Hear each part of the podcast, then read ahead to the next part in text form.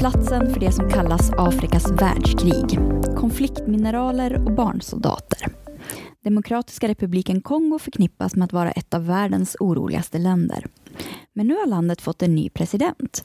Felix Tshisekedi tog över makten efter ett omstritt val i slutet av 2018. Finns det hopp för framtiden? Kommer Kongo kunna stabiliseras? Det ska vi prata om i det här avsnittet av FBA-podden. Jag heter Becky Scott och jobbar med kommunikation på FBA. Och bredvid mig har jag Maria Eriksson Bas som är forskare i statsvetenskap på Uppsala universitet och specialist på just Kongo. Maria, om du skulle beskriva situationen i landet, vad skulle du säga då? Eh, jag skulle säga att det inte ser så väldigt positivt ut. Det är fortfarande strider mellan rebellgrupper och regeringsarmén som pågår och har ju pågått sedan fredsavtalet eh, 2002. Man beräknar att ungefär 100 beväpnade grupper, beroende på hur man räknar, i östra Kongo. Men sen har vi också sett under de senaste åren eh, utbrott av nya stridigheter, till exempel i Kasai som också kopplat till liksom, den, eh, regeringens bristande legitimitet. Eh, sen har fattigdomen har ökat, inflationen eh, har också ökat ganska markant sista tiden eh, och eh, ekonomiska tillväxten har gått ner. Eh, och sen blev det ju inte heller ett regimskifte som många hade hoppats på. Eh, Kabila ställde inte upp själv. Han försökte ju skriva om konstitutionen flera gånger för att han själv skulle kunna ställa upp. Men det lyckades han inte med. Eh, men då valde han sin egen kandidat då, som, han, som, som var ganska okänd egentligen. Och hans tanke från början var ju då att, tror vi i alla fall, att med hjälp av valfusk skulle liksom hans kandidat kunna vinna. Och sen insåg han någonstans på vägen att det här inte skulle ske. Att han, han liksom missbedömde sin egen popularitet och sin kandidats popularitet. Och då blev det då en slags eh, överenskommelse mellan eh, Kabila-regimen och eh, Tshisekedi eh, som då var en av oppositionskandidaterna. Eh, så det var ganska mycket valfusk och man tror ju inte att det var egentligen han som vann. Så. Eh, och vi, vi, kan också se nu efteråt, det tog ju sju månader att eh, tillsätta en regering. Man kan se att det fortfarande är Kabila-regimen som, som är liksom den som har den egentliga makten. Om man tittar på alla tunga ministerposter har ju gått till, till hans eh, eh koalition. Eh, finans, gruv, eh, försvarsministeriet och så. Och sen så kontrollerar ju Kabila fortfarande armén nästan helt och hållet. Så att det är egentligen inget regimskifte som har skett. Men det har ändå varit ett relativt fredligt presidentbyte. Kan man se det som en framgång i sig, i ett så kaotiskt land som Kongo? Ja, det blir ofta som med Kongo, att man tänker liksom att det kunde varit värre. Eh, och så tänker de flesta, liksom, att det kunde varit värre. Och hade Kabila fått igenom sig själv eller sin egen kandidat så hade det helt klart lett till eh, ja, mer inbördeskrig på olika sätt. Så. Så att, och sen hoppas man ju på att, att Tshisekedi med tiden då kommer att kunna få mer makt. Men ja, det kunde varit värre. De här konflikterna i Kongo som du nämner, de har ju sin bakgrund i landets mörka historia kan man säga. Hur ser den här historien ut egentligen och eh, hur lever den vidare idag?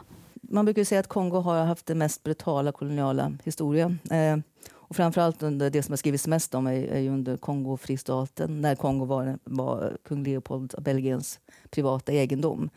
Eh, och då beräknar man att ungefär 10 miljoner minst i alla fall kongoleser blev, blev, eh, dog eh, i, i relation till också kampen om olika resurser, framförallt elfenben, gummitillverkning och andra liksom, mineraler. Sen blev det bättre när belgiska staten tog över 1908. Men det var ju fortfarande ganska brutalt och framförallt så satsade belgarna i relation till andra kolonialmakter, med till exempel England, ganska lite på utbildning. Eh, så Kongo hade bara tiotal eh, människor med akademisk utbildning när landet blev självständigt eh, 1960. Och Belgien var inte heller liksom, eh, villiga att släppa landet. Eh, så det blev ju direkt inbördeskrig så fort eh, Kongo blev fritt. Det som kallades för Kongokrisen, då också FN kom in och framförallt många svenska FN-soldater var med i den insatsen. Eh, och det pågår, pågick då till 1965 eh, då eh, Mobutu tog makten med hjälp av eh, USA och CIA. Eh, och sen satt han vid makten i 30 år och var en, liksom en, en nyckelspelare i kalla kriget och framförallt för USA. Så han stödde ju, eh, till exempel gick ju stödet till, till UNITA i eh, Angola via eh, Kongo Mobutu.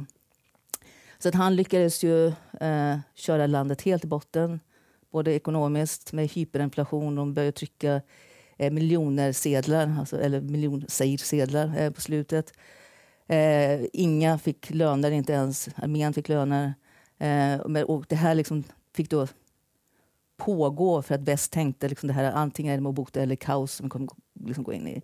Så det var inte förrän eh, Berlinmurens fall och krigets slut som liksom, hans stöd försvann. Och då gick, fick vi också liksom andra möjligheter att komma in. Det var ju då som eh, Laurent Kabila, alltså eh, nuvarande Kabilas pappa eh, tillsammans med stöd från Rwanda och eh, Uganda lyckades egentligen marschera över hela Kongo på väldigt kort tid och eh, ta över makten. Eh, som brukar kallas det första eh, Kongokriget, men som var väldigt kort. Och sen misslyckades han med eh, och var också tvungen att distansera sig från eh, Rwanda och eh, Uganda för att få stöd liksom, i Kongo. Eh, så att de kom på kant ganska tidigt och då började det stora liksom, andra eh, Kongokriget som man kallar det för och också det, det som brukar kallas för Afrikas världskrig. Eh, som då pågick till eh, att Kabila, pappan, då, blev mördad. Och det är oklart fortfarande vem och det går ju liksom rykten om att det egentligen var hans egen son som var inblandad i det här men det vet vi liksom ingenting om heller. Men efter det så blev det ett fredsavtal. Eh, men 2002 och en, en, eh, eh, en regering med en plus fem, så Kabila och sen var det fyra vicepresidenter. Eh, och sen var det val 2006 eh, och sen igen 2011. Val 2006 var relativt fritt. Medan valet 2011 var det väldigt mycket valfusk och väldigt mycket påtryckningar och militären var väldigt inblandad liksom, i att få folk att rösta på rätt sätt. Så. Och sen har det under hela den här perioden, ända sedan fredsavtalet, har det varit pågående strider i östra Kongo. Så det är klart, hela den här historien liksom påverkar, man måste situationen utifrån det. Eh, liksom ända från liksom, den, den, tidiga koloniseringen, men också liksom hur, hur, hur Mobutu med hjälp av västmakterna liksom fick möjligheten att helt köra landet i botten på alla sätt. Det är ju det också som har möjlig, liksom möjliggjort det här, liksom den svaga staten som inte egentligen har kontroll. Ja, den här historien är ju väldigt komplicerad så. Eh, liksom läget i Kongo idag. Eh, som vi hör. Men det finns aktörer i landet som arbetar för att vända utvecklingen. Och så finns det internationella aktörer som FBA som arbetar för att stärka de positiva kongolesiska krafterna. Eh, och med mig här i studion så har jag också Karin Karlsson som arbetar med eh, Kongo på FBA. Eh, Karin, vad är det som FBA gör i Kongo egentligen? Eh, ja, FBAs uppdrag är ju att bidra till Sveriges utvecklingssamarbete i Kongo genom att värna mänsklig säkerhet och frihet från våld. Eh, vi har arbetat i Kongo sedan 2015 inom två olika spår. Det första är DDR, återanpassning av före detta kombatanter. Eh, och sen är det kvinnofred och säkerhet som är mitt kunskapsområde. Eh, och inom ramen för kvinnor, fred och säkerhet så jobbar vi dels för att öka kvinnors möjlighet till deltagande i freds och säkerhetsfrämjande processer. Eh, och sen arbetar vi också för att öka statliga aktörers och civilsamhällesaktörers möjlighet och kapacitet att förebygga sexuellt och könsbaserat våld. Eh, och det gör vi främst genom att jobba med något som heter Fredsbyggarprogrammet. Och det är ett program som har pågått sedan 2017 där vi jobbar med att eh, främja jämställdhet genom jämställdhetsintegrering. Eh, som alltså handlar om att göra en analys av hur situationen ser ut för kvinnor, män, flickor och pojkar i, och ta hänsyn till det i alla delar av, av ens arbete. Och vi jobbar med eh, flera olika aktörer eh, i landet som vill och har ett driv att jobba med jämställdhet men som kanske inte alltid har alla verktyg eller framförallt stöd för hur de ska kunna göra det. Mm. Eh, hur ser situationen för jämställdhet ut i Kongo? Varför jobbar FBA med det här? Eh, ja, det är en väldigt eh, svår kontext, eh, som sagt. Eh, och en, något som Kongo är känt för är väl framför allt eh, sexuellt våld. Det är ofta det folk tänker på när vi pratar om, om jämställdhet i Kongo. Men vi ser också en väldigt ojämn arbetsfördelning. Eh, en väldigt, eh, kvinnor har inte samma möjlighet till utbildning, samma tillgång till resurser som män i Kongo. Eh, och det påverkar deras möjligheter och det påverkar deras eh, rätt att delta i freds och säkerhetsfrämjande processer. FBI jobbar ju bland annat med Panzi-stiftelsen i Kongo vet jag, som startades av Dr. Denis Mukwege som fick eh, Nobels fredspris förra året för sina insatser just för att ge vård till kvinnor som har drabbats av sexuellt våld som, som du säger är väldigt utbrett i Kongo. Eh, inte minst i konfliktens spår. Vad betyder det att Dr. Mukwege fick Nobels fredspris? Ja, först och främst så har det ju bidragit till att synliggöra arbetet mot sexuellt våld, inte bara i Kongo. Eh, vilket är jätteviktigt eftersom sexuellt våld ju ofta sätts som en naturlig konsekvens av konflikt eller något som det inte ska pratas om för att det, det är för privat. Eh, och det här bidrar ju delvis till att främja att det istället ses som det brott mot mänskliga rättigheter som det faktiskt är. Eh, och för det andra eh, så skulle jag säga att det finns ju en, en stolthet i Kongo över att det är en kongoles som har fått det här priset. Och det ger energi och inspiration till att fortsätta arbetet med de här frågorna. De aktörer som vi jobbar med är ju verkligen otroligt drivna och kunniga och gör ett fantastiskt arbete, men de jobbar i en väldigt tuff kontext eh, där respekten för mänskliga rättigheter är låg. Och den här typen av erkännande av en aktör som jobbar med liknande frågor som de gör, eh, tror jag är väldigt motiverande. Och till exempel så är det en av våra organisationer som jobbar med unga ledare, eh, både kvinnor och män. Eh, och de fick möjligheten att träffa Dr. Mukwege genom den, eh, det program som den här organisationen driver tillsammans med, med stöd av FPA. Och eh, de berättade att det var väldigt, väldigt inspirerande för ungdomarna att få möta Dr. Mukwege och få prata om, de pratade om positiv maskulinitet och att främja jämställdhet. Och, eh, det bidrog verkligen till eh, de, den målgruppens motivation att jobba med jämställdhet också. Jag bara kan lägga in här bara, för nu, nu pratar vi liksom om Kongo som Kongo. Eh, men för lyssnarna förstår vi pratar mest nu om östra Kongo. Jag skulle säga att många i västra vet inte ens om att han fick Nobelpriset. Alltså så, och att är Kongo är extremt stort. Och även vad gäller frågor om, om jämställdhet och så, så är det väldigt stor skillnad mellan eh, hur det ser ut, alltså genusrelationer ser ut i östra Kongo, hur det ser ut till exempel i Ekvator, där är det helt annat, där kvinnor har en helt annan makt. Så att det finns den här risken att man liksom buntar ihop hela Kongo. Att man liksom tänker att nu pratar vi mest om egentligen östra där FBA jobbar och liksom där, där det är som, som så värst vad gäller liksom, eh, ja, eh, beväpnade grupper och annat. Så bara en sån här påminnelse. Ja, precis. Och vårt fredsbyggarprogram är ju i Nordkivu och Sydkivu i östra Kongo eh, främst. Och förutom att arbeta med just inkluderande fredsbyggande och jämställdhet i Kongo så ger ju FBA också stöd till aktörer som arbetar med avväpning, demobilisering och återanpassning av före detta kombatanter i Kongo. Eh, och min tredje gäst här i studion, Emily Tiger, arbetar på FBA med just de här frågorna. Emily, vad innebär avväpning, demobilisering och återanpassning för detta kombatanter egentligen? Och vad är det som FBA gör i Kongo på det här området? Som Maria pratade om tidigare så finns det mycket väpnade grupper i Kongo. Och eh, när en sån här väpnad grupp vill, eh, vill lägga ner sina vapen eh, och gå över till till civilt liv. Det är, ju, det är ju så man kan få bort stridigheter.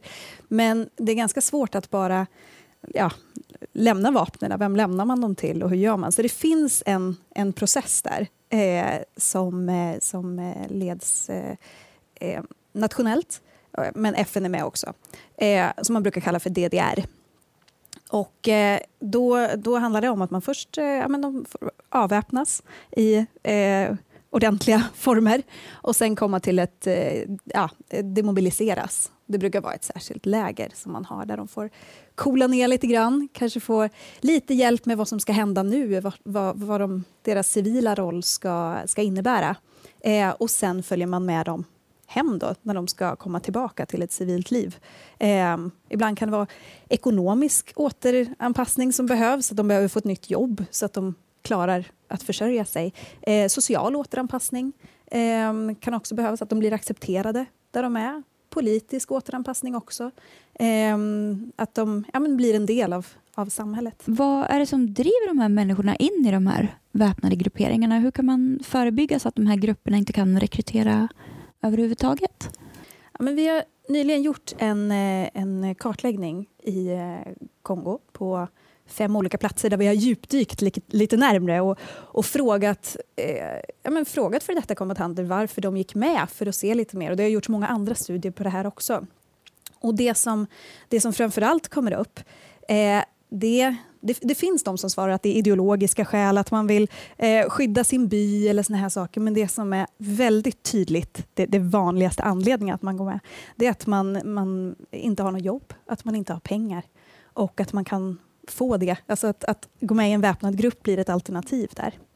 Eh, så att en viktig del att att eh, arbeta med där, det är ju förebyggande. Att människor inte behöver gå med i väpnade grupper eh, utan att, att man har jobb och sånt. Och det är väldigt svårt att göra förstås. Det är ett stort arbete och det kräver, att, att, eh, ja, men det kräver insatser från väldigt många olika fält. Det är inte en organisation som kan gå in och lösa den pucken. Eh, men, men det är väl det framför allt, att skulle, skulle människor eh, dels känna att de har något annat att göra eh, för att försörja sin familj och, och, och sen att de känner också skydd, eh, alltså att de, att de är säkra där de bor eh, och att de kan lita, lita på rättsväsendet. Eh, då finns det inte riktigt incitament att gå med i väpnade grupper. Eh, så det, är en, det är en svår väg att ta sig dit, men det är väl egentligen dit man skulle behöva komma för att, inte skulle, för att de väpnade grupperna inte skulle växa på det här sättet. Och vad är det som FBI gör för att det inte ska bli så? Då? Eh, ja, men vi är med och, och stöder den här eh, processen. Vi jobbar ju med eh, det här DDR, då, eh, avväpning, demobilisering och återanpassning i många länder. Eh, vi jobbar mycket med att ta fram vad DDR ska vara och Eh, lära oss av hur det har fungerat på olika platser. Eh, så vi har jobbat eh, dels med den nationella myndigheten som jobbar med med den här DDR-processen eh, och hjälpt till med kapacitetsstöd och haft kurser och sådär. Eh, sen har vi också jobbat med de, de eh, lokala aktörerna som, som eh, som stödjer upp processen. Alltså, det finns det här nationella programmet, ehm, men sen när de kommer hem till sina byar eller städer hem och ska ja, men precis, ehm, och kommer hem så, så finns det väldigt många lokala initiativ för att hjälpa dem att fungera hemma. Och där har vi gått in och, eh, och eh, kapacitetsstärkt mycket de organisationerna eh, för att göra det arbetet bättre. Och jag kan ju också flika in att DDR är alltså en förkortning för en engelska termen eh, Disarmament, Demobilization and Reintegration, eller hur? Yes. Ja, eh, och vissa av de här väpnade grupperna i Kongo, även regeringsarmén, har ju också varit omskrivna för att de rekryterar barn. Vad, hur går det till och vad händer med de här barnen? Och här finns det ju en väldigt glädjande sak, för vi har, vi har pratat ganska negativt här om, om en mörk utveckling på många sätt. Men 2017 så blev eh, Kongo avlistade från den här svarta listan som finns på länder som har eh, barnsoldater i sina arméer. Eh, för de har haft ett väldigt stort arbete för att, för att eh, ja, men inte rekrytera barn eh, och eh, få bort de som är eh, barn i armén. Så att, eh, ehm, det är framförallt de väpnade grupperna. Där finns det många barn i dagsläget. Och Då pratar vi om tusentals barn och det är omöjligt att säga exakt hur många som finns. Och Det rekryteras hela tiden eh, nya barn dit.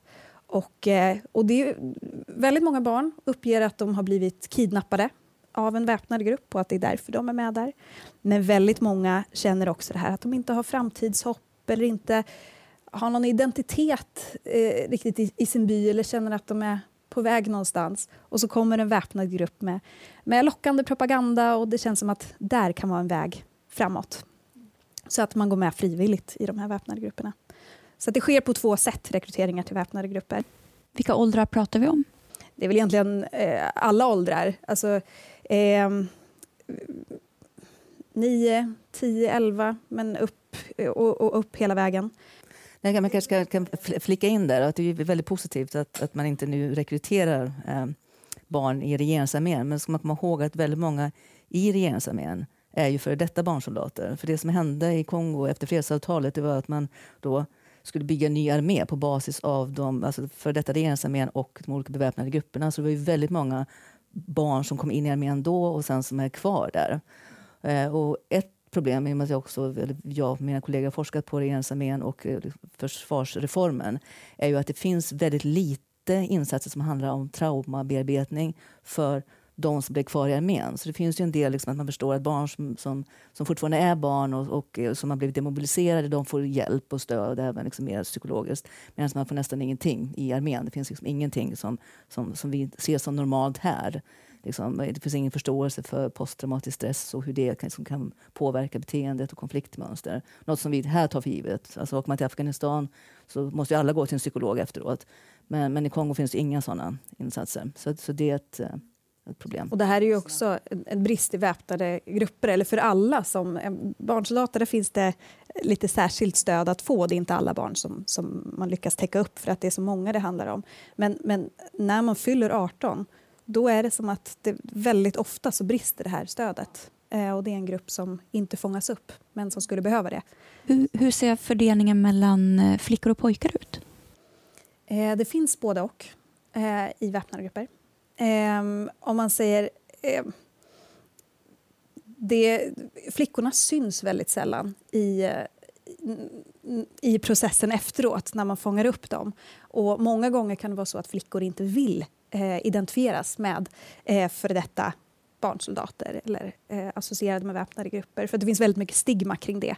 Så många flickor gömmer sig i det här. Det har gjorts studier, nu inte det direkt på barn, men, men det har gjorts studier eh, generellt på väpnade grupper där man pratar om att det kanske är uppåt 30-40 procent som är eh, kvinnor i de här grupperna. Men i, i det nationella programmet som var senast då, då fångade man upp 2 procent eh, kvinnor. Eh, de själv, det finns andra siffror som uppskattar att det kanske är 10 procent. Så det är väldigt svårt att säga hur många det faktiskt gäller. Men helt klart är det att, att man inte lyckas fånga upp de här kvinnorna. Jag kan flika in en till sak. Här. Nej, men jag tycker det är väldigt viktigt som du säger, att du poängterar det här att att det är många som går med frivilligt. Eh, så, för annars finns den här idén om att alla liksom är tvångsrekryterade. Men, och det visar också forskningen att det är extremt svårt. För det man gör, precis som ni också gör, det är liksom att i efterhand fråga folk liksom, varför gick du med? Och då är ju folk medvetna om, säg att jag blev tvångsrekryterad, då får jag liksom andra möjligheter eh, om jag säger det, för då är jag ett offer. Så att, så att den statistiken generellt och den forskning som finns kring vad, vad betyder det att en grupp har många tvångssekreterare mot de som inte har det är väldigt, väldigt skakig just därför att det finns en väldigt mycket överrapportering vad gäller tvångsrekrytering. För att, för att det är också ett sätt att få stöd. Händer det också att barn har det dåligt hemma och söker sig till grupperna på grund av det? Eller att... Jo, men det är ju det. Att, att, eh, när du, väldigt ofta är det så. Eh, det är fattigdom hemma, man kanske inte har fått tillräckligt med mat. Eh, skola och såna här saker har inte fungerat. Det kanske är våld i hemmet också. Så att när du, när du fritar ett barn från en väpnad grupp så är det ofta inte en lösning att bara skicka hem det och tro att allting är bra och att barnet inte kommer gå med i den väpnade gruppen igen. Utan det krävs verkligen ett arbete där med familjen eller den som tar emot det här barnet för att det ska fungera, för att lösa de konflikter som har varit eller våldet i hemmet som har varit eller hitta en fungerande situation för barnet så att, så att det finns möjligheter att stanna kvar där. Hur går de här processerna för att frita barn till? Det ser ju olika ut för olika beroende på om du är FN eller om det är nationella myndigheter eh, eller, eller, hur det ser ut. Men ibland så, så eh, väldigt ofta så förs det dialog med de eh, väpnade grupperna eh, där man informerar om, om eh, det krigsbrott det är att ha barn där. Eh, och man vill ju helst att de eh, lämnar över de här barnen på ett ja, men officiellt sätt att, eh, och att man följer upp det ordentligt. Tyvärr finns det ju en risk här att, att eh, de som leder den väpnade gruppen ser att, att eh, ja, men jag kan inte erkänna att jag har haft barn i min grupp, eh, för då kan jag ju hamna i ICC. Eh, som vi pratade om tidigare. Internationella brottmålsdomstolen, eller hur? Precis, tack. Eh, och, och, Det gör att ibland så bara skickar man iväg barnen. Och Då hamnar de ju också lite under radarn och man kan inte fånga upp de barnen. Så det är ett problem också. Det verkar också som att terrorgruppen IS har närvaro i Kongo, vilket inte har varit känt förut. IS har tagit på sig ansvaret för en attack nära staden Beni i östra Kongo, där tre personer dödades. Och de hävdar att de låg bakom det här dådet i samarbete med den lokala väpnade gruppen ADF. Eh, håller även IS på att växa upp som en grupp att, att räkna med i Kongo? Hur påverkar det situationen?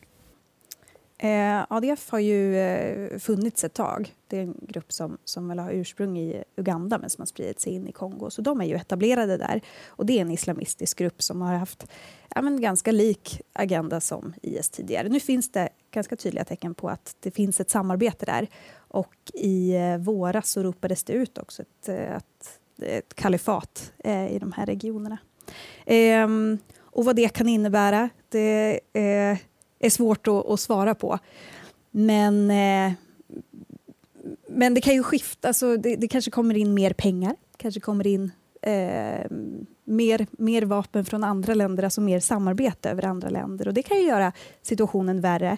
Eh, också en större vilja att vilja synas. Det har vi ju sett IS, med IS på andra eh, områden i andra länder. Att de vill göra de här extrema eh, attackerna eh, för att för att synas och sätta skräck i människor. Eh, möjligt att det skulle kunna bli mer sånt i, i eh, länderna runt omkring eller i närområdet. Eh, det kanske kommer nya måltavlor och sådär. Ja, alltså, samtidigt ganska en del forskare, typ som Jason Stearns och andra, som har varit lite som kritiska till det här. Så, för jag menar på att, att, att Eh, Eh, det har också överdrivits alltså från den kongolesiska sidan men också ganska sidan för man vill gärna ha stöd från, från USA. Så att liksom, kan man då säga att nu, är, nu kommer IS in i Kongo men då kommer ju eh, amerikanerna att pytsa in mycket mer pengar. Eh, och det kunde man också se att Uganda gjorde väldigt mycket i relation till LRA, the Lord's Resistance Army och, och Joseph Kony.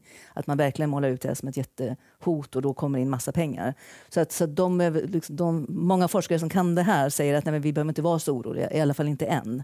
Sen kan det ju hända att det växer fram och, och klart, Kongo är just en perfekt område för beväpnade grupper generellt som kommer från andra länder. Alltså precis som den här kommer från Uganda egentligen. Det finns ju även från Burundi och andra och LRA som tidigare då var i Kongo.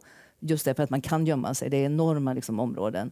Men jag tror inte, än så länge i alla fall, så är det väl inte, så menar många att man, vi behöver inte vara så oroliga utan det här är även används strategiskt från Kongos sida. Ja, det är väl en situation att följa och ja, se hur absolut. det utvecklas. Ja. Men, men eh, nej, kanske inte så alarmerande som det, som det låter, men det skulle kunna eh, blossa upp. Men oavsett eh, hur stort hotet från IS är så står det ju klart att det finns en mångfald av väpnade grupper i Kongo som kan fortsätta knyta både barn och vuxna till sig. Och eh, trots det här fredsavtalet från 2002 ser det ut så. Eh, och trots att FN har haft fredsbevarande trupper på plats i över 20 år. Den nuvarande fredsinsatsen Monusco är faktiskt FNs största insats i hela världen just nu. Och ändå ser det ut så här. Vad vad skulle kunna få den här situationen att stabiliseras? Vad säger du Maria? Ja, det är en sån här 10 000 kronors frågan. Eh, för det är ju liksom inte bara en, en sak. Så. Sen ska man komma ihåg också med, med FN och, och Monusco att även om det har varit den största styrkan så är det ju ett extremt område. Eh, så att de har ju haft en extremt svår uppgift. Sen har de ju i många fall inte lyckats. Eh, också, i alla fall under en period, för att de inte heller har vågat göra det. Eh, och jag menar att det varit sånt riskabelt område och många FN-soldater har inte varit villiga att ta den liksom, risken. Så innebär med mer liksom, eh, offensivt. Men det har ju varit sett de sista åren. Så att, men det behövs insatser på olika nivåer. Men FN behöver ju vara kvar, men samtidigt så måste det också... Ett stort problem är ju regeringens bristande legitimitet. Liksom. Så det är ju en del, liksom, att arbeta på, på det och liksom statens eh, kapacitet. Sen behövs det också insatser på lokalnivån, i och med att det är mycket också konflikter. Mycket, när vi pratar liksom om konflikt konflikten i Kongo så finns ju inte konflikten i Kongo utan mycket är också lokala konflikter eh, som, och det ser man ju i många, många andra väpnade konflikter hur, hur eh, också en sån här situation gör det möjligt för civila att göra upp, eh, göra upp mellan sig själva. Det kan man till exempel se i Rwanda också. Som, Rwanda är ju typ annars fall som har utmålats som ja, men där var allt våld ett liksom, uttryck av order uppifrån och det var en del av liksom, folkmordet. Men tittar man på det liksom, som hände lokalt så var det många som mördade sin granne därför att man har varit i fejd med, med, med den under lång tid över land eller någonting annat. Så det är väldigt mycket också konflikter som, som inte är kopplade liksom, till, till bara liksom, eh, till den stora konflikten. Så. Så det behövs insatser överallt och sen också som du poängterade så är det ju alltså så länge som den fattigdomen finns där och folk inte har någon möjlighet att försörja sig på ett annat sätt än genom beväpnade grupper så är det ju extremt eh, svårt att göra någonting. Eh, och sen behöver vi också, och det, det beskrivs ju ofta som, som en misslyckad process. Alltså försvarsreformen och hela SSR, alltså Security Sector Reform, säkerhetssektorreform eh, i Kongo. Men det gör ju nästan i alla länder. Så att alla säger liksom, att det här är misslyckat, och det är så misslyckat. Men jag som inte har jobbat med det skulle säga nej, men det är inte misslyckat. Dels så kan liksom ett misslyckande beror på hur mycket som har satts in och vilka förväntningar man kan ha. Då har man ändå haft en reform i Kongo av armén samtidigt som det pågår krig. Så. Och utifrån det så kan man ändå se att det har skett liksom förbättringar vad gäller att det är mindre övergrepp på, på, på lokalbefolkningen, också mindre sexuellt våld. Eh, att liksom det, har, det, är ändå, om jag jämför nu med när jag bodde i Kongo under Mobutu-tiden så beter sig ju eh, armén mycket bättre nu än de gjorde på, under 1990-talet till exempel. Så att man, man liksom ska men det är det här, det finns den här Kongo-pessimismen och det finns liksom, många som kommer dit säger att det aldrig varit värre än så här. Men det har ju varit värre tidigare, eh, kan jag säga. Mm. Eh, ett ämne som vi inte har tagit upp hittills, men som ofta brukar nämnas som en av faktorerna bakom de svårlösta konflikterna i Kongo, det är att landet är extremt rikt på mineraler. Men istället för att bidra till rikedom för befolkningen så har strider om makten över de här naturtillgångarna lett till ett väldigt stort lidande. Vilken roll spelar de här så kallade konfliktmineralerna egentligen? Ja, de spelar ju en roll, men den rollen har ju överdrivits ganska mycket. Eh, olika, också, eh, olika intressegrupper som Enough Project och andra som verkligen också som, som kanske inte riktigt förstår eh, vilken betydelse det har, men som också ser det som strategiskt. Att det är väldigt strategiskt att, att man får uppmärksamhet på Kongo genom att säga att jo, men din mobiltelefon leder till det här. Alltså det är en väldigt effektiv liksom, sätt att få folk att vakna upp. Oj, det är så att liksom, jag är ansvarig genom min mobiltelefon. Eh, men, men de som forskar kring det eh, säger att det just har överdrivits. Att de flesta beväpnade grupper lever ju inte på mineraler utan de lever på illegal beskattning av befolkningen genom plundring, cannabisodling, olika former av, av handel av mest då, eh, varor som inte är tillåtna. Eh, och det de också visar det är liksom att det här försöket att kontrollera det genom certifiering och spåra det här också har lett till att det försvårat situationen för artisanal miners, som jag inte vet vad det heter på svenska. Alltså de som alltså den vanliga civila lokalbefolkningen som lever på det här. För det är en stor del av utvinningen sker av vanliga civila alltså, som liksom har, har, fått det som utkomst. Eh, och hela den här processen då har också lett till att de förlorar sina jobb. Så väldigt många i östra Kongo är negativa till det här och ser att det här påverkar deras sätt liksom, att, att överleva. Men det finns väl också ett stort intresse från andra länder på grund av eh, de rikedomar som finns i Kongo. Eh, spelar det någon roll, skulle du säga? Eh... Jo, självklart. Men om man tittar på Rwanda och Ugandas inblandning under, under först, eller andra, både första och andra Kongokriget och även senare har ju Rwanda framförallt stött rebellgrupper i Kongo. Så det är klart att det har varit ett intresse. Och där har man kunnat visa att, att, att Rwanda har exporterat mineraler som inte finns inom i Rwanda utan det kommer från Kongo. Så att, absolut, det har ju liksom varit att liksom, på det sättet så har ju det, har det liksom fött konflikten. Men just det här liksom, som det porträtteras ofta nu, det här som att det är som koppling. Och nu har de också pratat om rape minerals, ungefär som att ja, men, liksom, mineraler leder, till våldtäkt. Och så det liksom, finns inte heller några liksom, kopplingar. Och det sista nu som har kommit upp har ju varit att man försöker använda i relation till ebola. Att man säger jo men nu ebola och det som händer nu det är på grund av eh, koltanutvinning framför allt. Man försöker få det som att, att, att det ska vara ett sätt att uppmärksamma det mer. Då. Eh, och där finns ju heller liksom inget... Liksom, det finns inte koltan i det området där, där ebola nu, liksom, det är Gran Norr, där det finns eh, där det som, ja, utbrottet är som störst. Ja. Så att, men mineralerna spelar roll, men inte så stor roll. Om man ska komma ihåg liksom att, att, att mycket av det handlar egentligen om illegal beskattning. Och nästan alla, om du reser i östra Kongo så är det vägspärrar överallt. Och där hittar du, det är så som man då tar in liksom, från, eh, ja, skatter från från befolkningen. Mm. Eh, ni har varit inne på det lite grann, men ytterligare en komplicerande faktor är det ebolautbrott som startade i östra Kongo under hösten 2018 och som fortfarande pågår.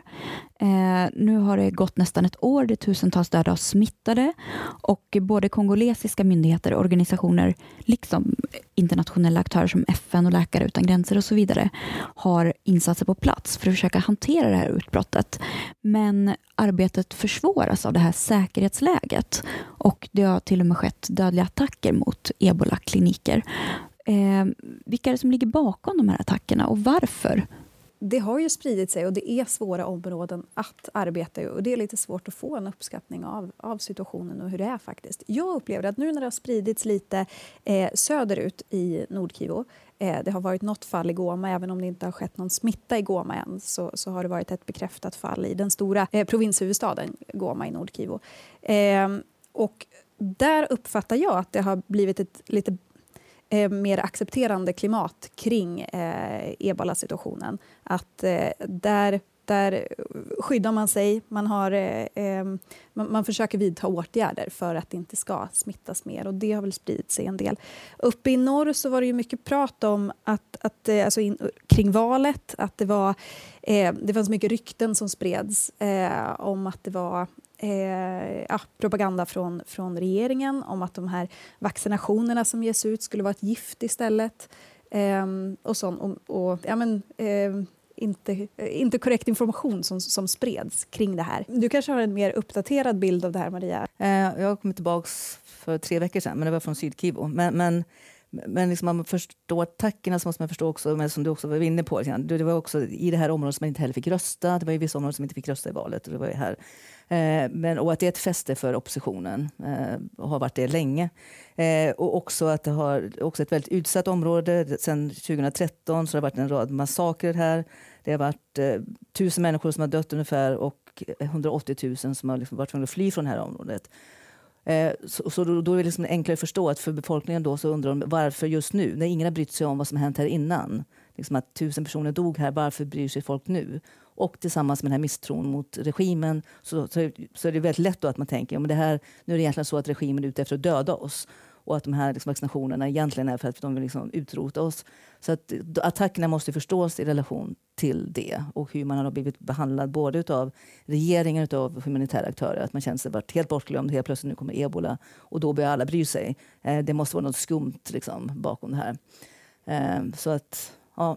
Mm, till det kan jag lägga till också att eh, vi hade ett möte med en av våra samarbetsorganisationer eh, nu när vi var på plats förra veckan. Och eh, det som de vittnar om, de är en humanitär organisation, eh, är att i och med ebolautbrottet så började det flöda in pengar från internationella organisationer till olika ebola-responsteam mm.